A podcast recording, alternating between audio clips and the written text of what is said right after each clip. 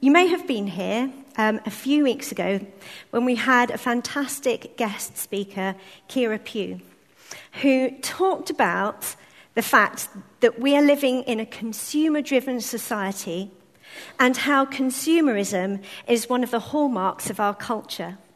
And if you missed her talk, it is available to watch online on our Vimeo channel.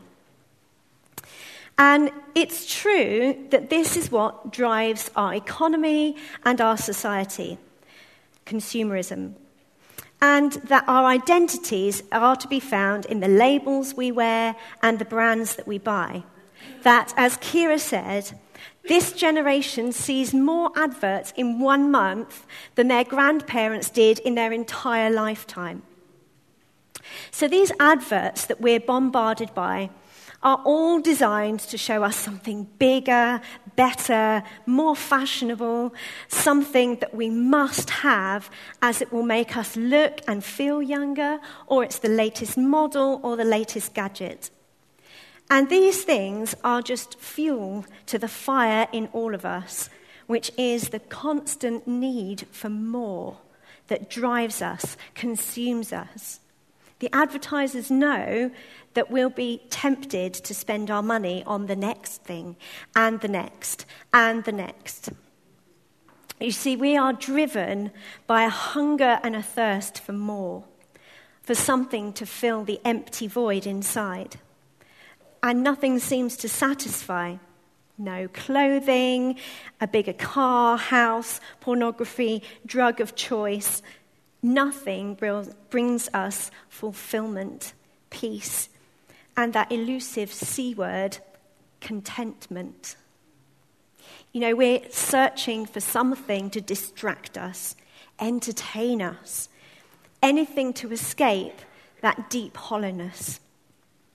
You know, even before we had box sets and reality TV and the cult of celebrity, as far back as the 1950s, A.W. Tozer wrote this the great God entertainment is ardently worshipped by many. There are millions who cannot live without amusement. Life without some form of entertainment for them is simply intolerable. They look forward to the blessed relief afforded by professional entertainers and other forms of psychological narcotics as a dope addict looks to his daily fix of heroin. That's pretty strong, isn't it? But it's true that we are looking for a distraction and the comfort of escapism. Nowadays, we're just as likely to get hooked on computer games, which have been shown scientifically to release in people's brains the addictive chemical dopamine. And we can be totally immersed in the fantasy world of virtual reality games or 3D cinema experiences. There are increasing ways to distract from the very real feeling of the aching chasm inside. And you may have heard this. There's a, a well known saying that says, Inside every person, there is a God shaped space or hole that only He can fill. And personally, I have known what it is to feel that deep emptiness inside. And when I was younger, I typically tried to fill it with all the usual things with parties, alcohol, various relationships, even working harder and even harder, um, and to no avail. Nothing seemed to satisfy me, and mostly it just left me wanting more or I just did whatever I could to distract myself from the feeling. It seemed like a treadmill that I just couldn't get off, and an aching longing for something that I couldn't describe and I certainly couldn't fulfill. And I know that I'm not alone in this. You know, we know that we are consumers looking for the next refill. You know, we can see this bodily, that we're made to eat regularly. We physically need to fill the emptiness inside of us. And this morning, I'm going to explore a little bit about what is actually a spiritual hunger or thirst and how we fill it. So, obviously, we're going to take a look at what Jesus says about this. So, in the New Testament, we're going to look at some passages from the eyewitness account written by John. That's the Gospel of John. He has given us a unique set of stories where Jesus talks about our spiritual hunger and thirst that the other gospel writers don't mention. And it's a theme he picks up later on in his book Revelation at the end of the Bible as well. So we're going to start just a few chapters in at chapter 4, where John describes a particular meeting that Jesus had with a Samaritan woman at a well. Now, this was revolutionary in different ways. Jesus was on his way to Galilee, and he need not have passed through Samaria to get there. It was quite an interesting decision because most respectable Jews would have taken the longer route round to avoid going through Samaria. The Samaritans were despised by the Jews on both a religious and a racial level. They were thought of as racially inferior because they were mixed race. They were Jews that had intermarried with the local Gentile population. And religiously, they had a different place of worship as well, on the nearby Mount Gerizim instead of at the temple in Jerusalem. However, Jesus goes into Samaria and he has a divine encounter with a particular woman. Another radical thing in a culture where it wasn't socially acceptable for a Jewish man, let alone a rabbi, to speak to any woman in public. Now, this lady was drawing water at the well at an unusual time of day, in the heat of midday. Not when all the other women would gather to draw water and chat together when it was cooler in the early morning or the late afternoon.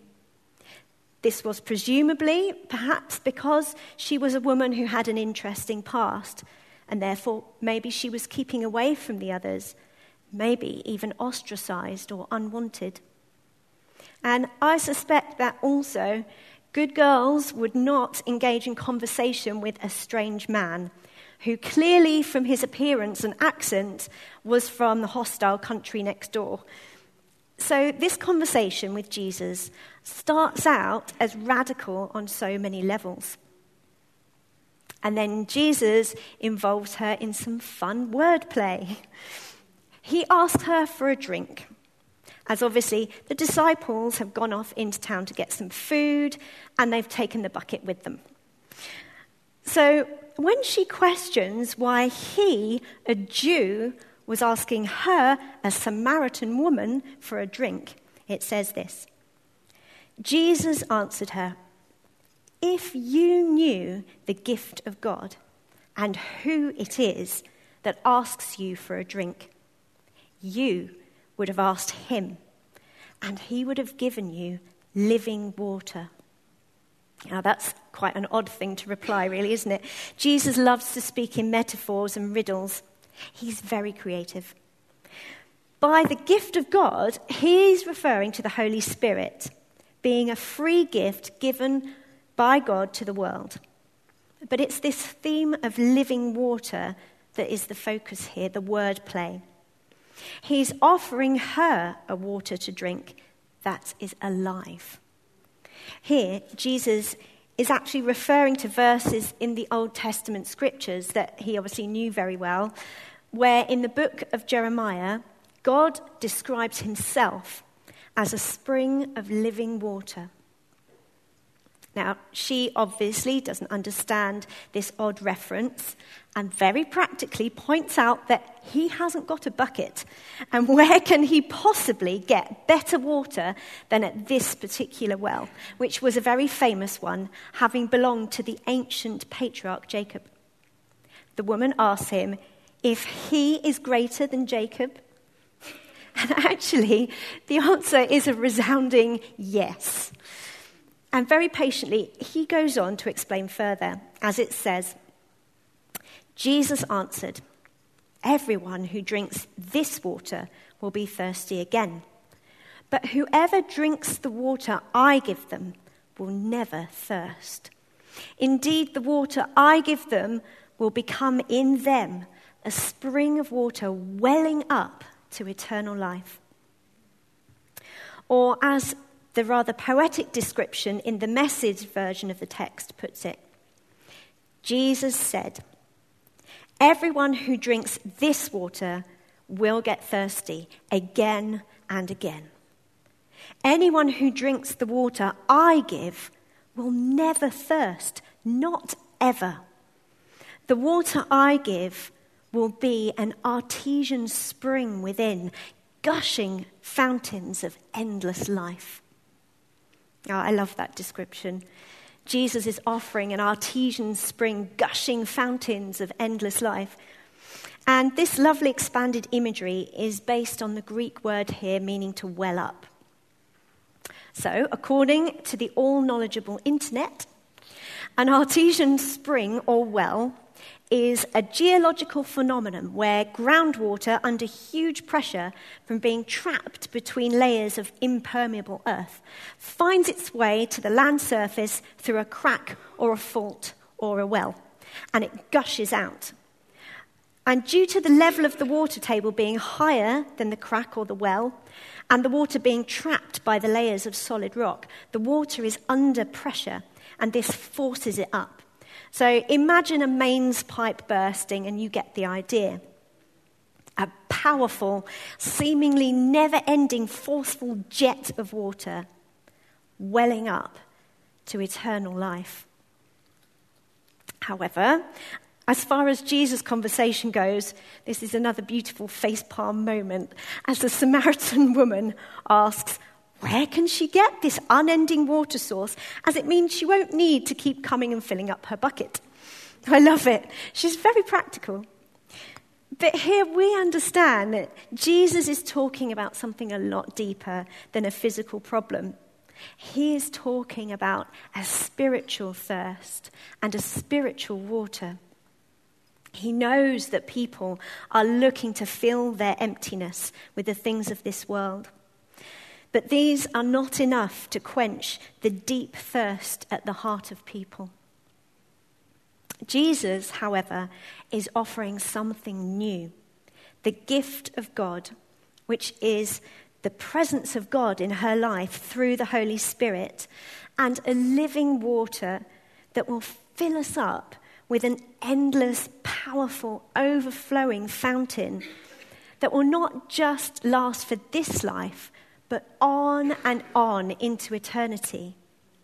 A water that will bring a deep, everlasting satisfaction to our most basic need in this life and take us on into a life eternal afterwards. The woman, of course, misses the point entirely. That is, until Jesus changes tack and gives a prophetic revelation about her private life. I love this because Jesus demonstrates the power of using the spiritual gift of a word of knowledge. And he puts a finger directly on her deepest need, her unquenchable thirst for love. He points out that she has had five husbands and was now living with someone who wasn't her husband.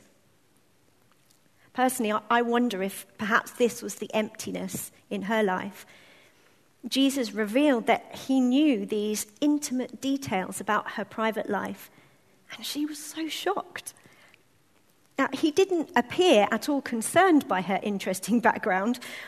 After all, she may have been a victim of circumstances. We don't know he was just offering her something so much better to fulfill her a free gift of eternal life that would satisfy her deepest longing, and to an enemy woman.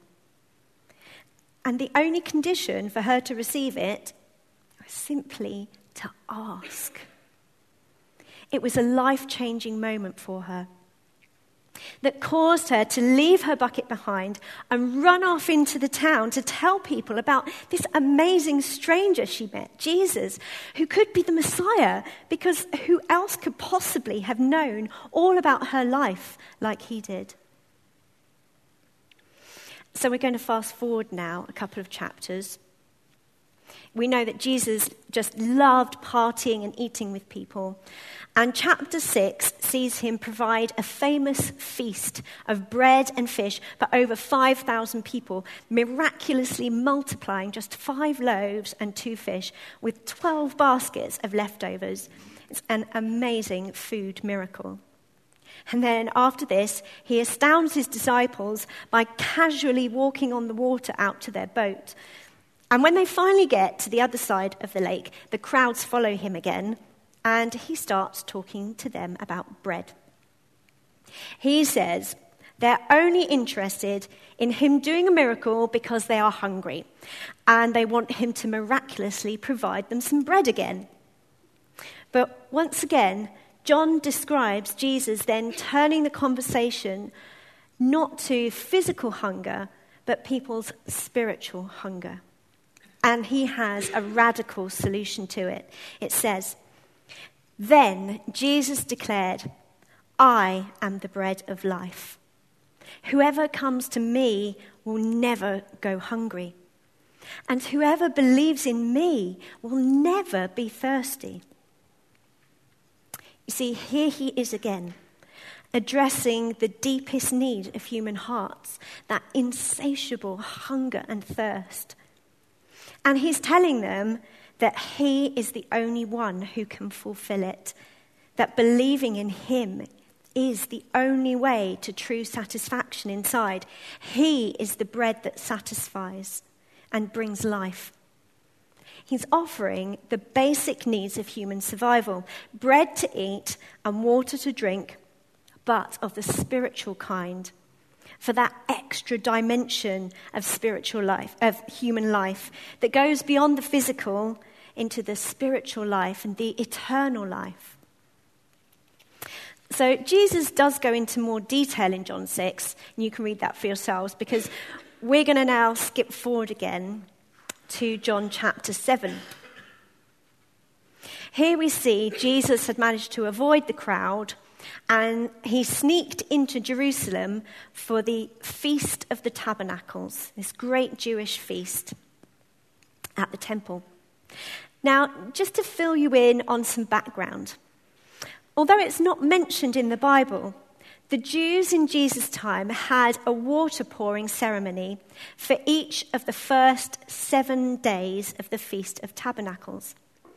During the ceremony, a designated priest, surrounded by jubilant worshippers, would draw water from the pool of Siloam and carry it in a golden pitcher up the hill to the temple altar, and a blast of trumpets would announce his arrival. As this ceremony took place, more Levite priests would play lyres, trumpets, harps, cymbals, and other instruments while others sang. And the high priest would then pour the Siloam water into a huge silver basin while wine was poured into another. And this whole celebration was based on one particular scripture, Isaiah 12, verse 3, which says, With joy you will draw water from the wells of salvation. The whole ceremony, with the parade and the music and the singing, was such a joyful occasion that one of the ancient rabbis wrote Anyone who has not seen this water ceremony has never seen rejoicing in his life. So it's amazing. And the pool of Siloam had a prophetic connotation in Jewish tradition because the waters of Siloam were used to anoint the kings of the house of David. And that anointing was symbolic of the Holy Spirit coming on an individual. So the living waters of Siloam became associated with the outpouring of the Holy Spirit. So, on the eighth and final day of the festival, however, this water pouring ceremony was not done, which would have made what happened next even more significant and poignant for those people watching. This is what it says. On the last and greatest day of the festival, Jesus stood and said in a loud voice, Let anyone who is thirsty come to me and drink. Whoever believes in me, as scripture has said, rivers of living water will flow from within them. And by this, he meant the Spirit, whom those who believed in him were later to receive. Up to that time, the Spirit had not been given, since Jesus had not yet been glorified. So the Jewish people had gone through all this dramatic, week long religious observance, and, and yet their hearts were not satisfied. There was no more physical water poured out, but Jesus was offering them something better the river of living water that will never end. I love the fact that we get this little author's note from John. He's just checking, reminding us that the living water Jesus is offering to all who believe in him is the Holy Spirit, who Jesus promised he would send after his resurrection. This is what Jesus has been talking about all along. It is the Holy Spirit, the Spirit of the living God, who is the Spirit of Jesus. He is the living water the only thing that satisfies the deep longing in people's hearts. It's through believing in Jesus that we can receive the gift of God, the Holy Spirit, so that we can have our deepest needs of our hearts met. And it's not just for a sip or a gulp, but it's a never ending, deeply filling, bursting to overflowing river and fountain of life, leading us on forever into an eternity with Jesus. When we are filled with His Spirit, we have a new eternal life inside of us, which brings a deep satisfaction nothing in the world can give us. But even more than that, it flows out of our hearts to all those around us a never ending, vast torrent of love that God's indwelling presence brings. It's not just enough for us, but it naturally overflows out to impact the world around us. We can't possibly keep it to ourselves. Now, John finally continues this theme in the last book of the Bible, Revelation, which is like a little peek into the things to come and into eternity. And here John writes of Jesus speaking at the end of time. He said to me, It is done. I am the Alpha and the Omega, the beginning and the end.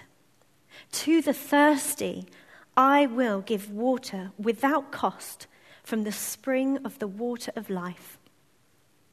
And also later it says, The Spirit and the bride, that's God's people, the church, say, Come.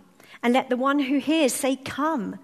Let the one who is thirsty come, and let the one who wishes take the free gift of the water of life.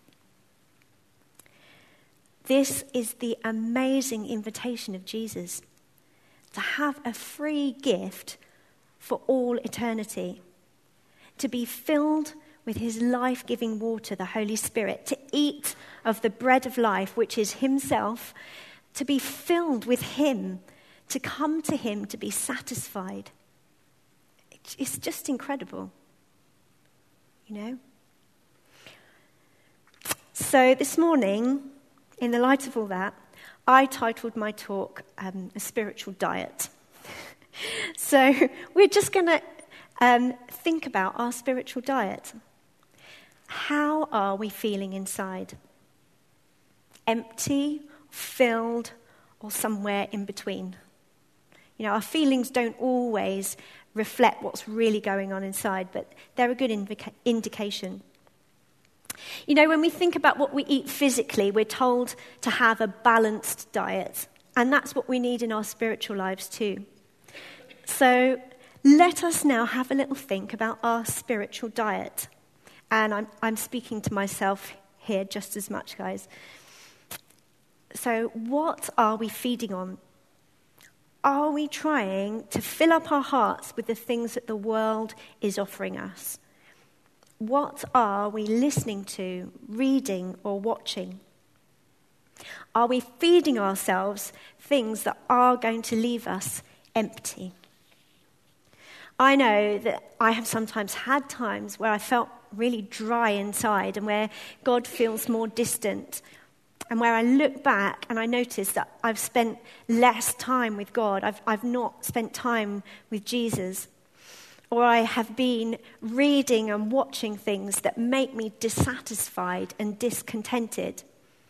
You know, I find that my mind is like a sponge. It absorbs whatever I soak it in, and then that is what comes out. So, as a mum on Mother's Day, as a parent, you know, I'm, I'm careful about the things that I let my children watch or read. But do I have that same care over myself? You know, I know that I've read magazines and other things online that make me dissatisfied with my size and my shape, my house, my car, my relationships. And I have seen things that come back to haunt me. You know, I, I, recently investigated a popular TV box set that so many people I know were sort of raving about, and I'm kind of glad I looked at the parental guide online before I watched it because it described the violence and basically soft porn in the show. I'm, I'm not going to name it because I don't want to seem holier than anybody else who might have watched it. Um, but yes, I have felt a bit left out because I, I don't know some of the in jokes and the references from it. But honestly, I'm glad that I chose not to watch that, you know. And I confess now that I haven't always been as careful as I should about what content I allow in my head. The Bible tells us in Philippians 4, verse 8 Finally, brothers and sisters, Whatever is true, whatever is noble, whatever is right, whatever is pure, whatever is lovely, whatever is admirable, if anything is excellent or praiseworthy, think about such things. So we need to be careful what we are feeding ourselves. We've said we know we are consumers. So what are we consuming? Every day, we need our daily bread. Jesus told us to pray for it. Yeah, are we feeding our minds and our hearts with things that will enhance our relationship with Jesus? Are we feeding on Him, the bread of life, by spending time with Him, worshipping, praying, reading the Bible, or just sitting and drinking in His presence? You know, I'm not saying that we all have to live like monks, unless we're called to, of course. Um, but we need to have a balanced spiritual diet. What are we spiritually comfort eating? What are we filling our days with to escape, entertain, distract ourselves? Do we turn to Jesus for our comfort or to other things? What are we looking for in order to satisfy? What truly brings us contentment? You know, there's no shame or condemnation for us in Jesus, right? But it is worth challenging ourselves. So perhaps in your head this morning, you can have a little think about what it is that you naturally turn to for comfort. Um, we're going to move into ministry time now, so if maybe Andy and the band like to come on. Um, so perhaps there are those of us this morning who are feeling dissatisfied, empty, who are needing to have a refill this morning. As someone once said, we leak. you know, or we have other things that pile on top of that fountain of life within, so it's just kind of dribbling out as it's under so much stuff. You know, if that's you, why don't you come forward for prayer? I'm happy to pray with you. Or ask someone nearby or someone you came with to pray with you. Let's ask for a fresh filling of the Holy Spirit this morning. Let's come to Jesus with our deep hunger and thirst and be filled to overflowing. You know, perhaps you've never met Jesus, and you want to have Him come and fill your deepest desires, that deep satisfaction inside, then He invites you. He invites you to come to Him for this, not a particular church or to say a special prayer. Just invite Him in. Tell Him you're thirsty, that you have a deep need inside. Ask Him to give you His free gift of life and come and fill you. In the Psalms, um, in six, chapter 61, verse 3, it says, God, you are my God. Earnestly I seek you. I thirst for you. My whole being longs for you in a dry and parched land where there is no water. So if that feels like you this morning, you can come down to the front now and someone lovely will be glad to pray with you or talk to someone next to you or someone you came with.